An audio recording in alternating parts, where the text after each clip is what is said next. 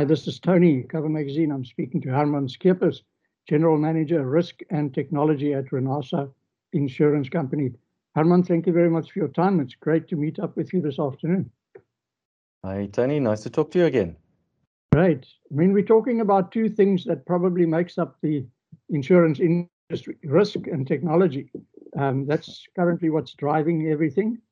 Um, and especially over the last two years, um, uh, played an incredible role. So, you know, it's been a challenging year in itself, 2021, on the back of 2020, because we've seen some fallouts, etc. And um, as we spoke earlier, this would probably carry on. Um, from your responsibility perspective, um, what were the main challenges that Renasa had to deal with during last year or this 2021? Yeah, look, Tony, I think last year, 2020, was indeed a emergency response plan in action. Um, the challenge, of course, initially really to ensure uninterrupted processes and workflow, given the change in work environment. But uh, subsequent to that, after this big change, we had to actually now learn to manage um, and deal with new challenges that we encountered, all in this virtual environment. Things that come to mind is the business interruptions due to lockdown, the civil unrest experienced this year, all had to be dealt with in, in a virtual environment. Mm-hmm. Um, in 2020, I think there was still a lot of the, shall I call it, pre-lockdown momentum that carried the existing initiatives and relationships forward. But in 2021, challenge was really to to learn to kick off new projects, find your own new opportunities, employing new staff, strategize, all of that in this so-called new normal environment, which I personally think for many of us felt like anything but normal. Um, so the reality of that changed world finally sinking in for all of us. Um, I think it had quite a big impact on staff morale, communication within the organization and with our brokers and UMAs and clients alike, affecting different people very differently. So of course we had to try and manage this year as best as we can to ensure continued efficiency, continued communication, um, and keep on doing what we were doing well before. So mm-hmm. right now, I think the challenge that we're dealing with is finding the balance of um, between office attendance and work from home again. I've only started returning to the office officially this month on a rotational basis. And again, there is an enormous amount of change management involved in, in changing now again. Yeah, I mean, Herman, obviously technology was the crucial element in assisting well, most businesses, but um, the insurance industry as such, to actually cope with what happened. And um, a lot of that is people working remote and communication processes, everything have, having to be run remotely. And um, so, from your perspective, where do you think technology made the biggest difference in the life of insurers as well as brokers? Yeah, I think the last 18 months was a very interesting time to see how impactful technology can actually be in a very short space of time. Um, in my mind, I think the biggest impact was around communication that you man, uh, mentioned. Um, and it was really around maintaining those communication channels on very short notice in a different way. Um, of course, through the various online uh, video communication tools that we all became very accustomed to the last couple of months. Um, that change from face-to-face, which became virtual face-to-face, document exchange, which all became virtually, both between the insurer and the brokers, but, uh, and the broker to his clients. All of that could really be maintained, um, and we could continue operations and fulfilling obligations to our clients.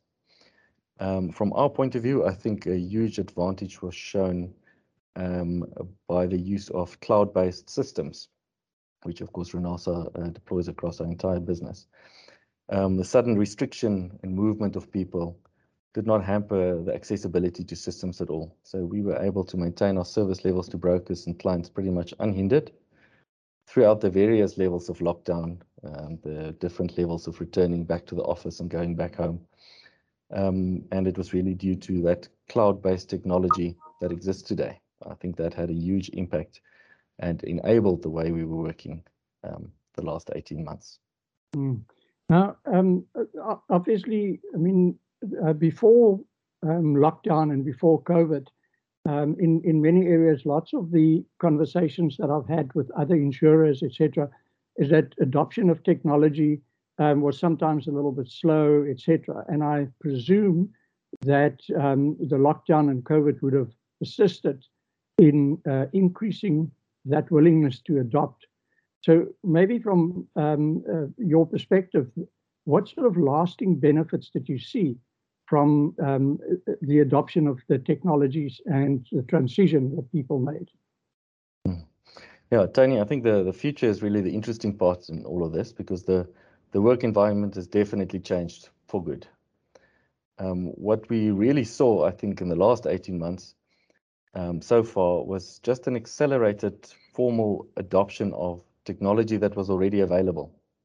In other words, we were starting to properly utilize a whole lot of modern tools that existed already, but we were all slow to adopt into our work environments. Mm-hmm. Um, a couple of, of, benefits, I think, from this accelerated adoption I can uh, mention um, that I've experienced so far. I think one of them is a very simple one, and that's a truly paperless environment. Mm.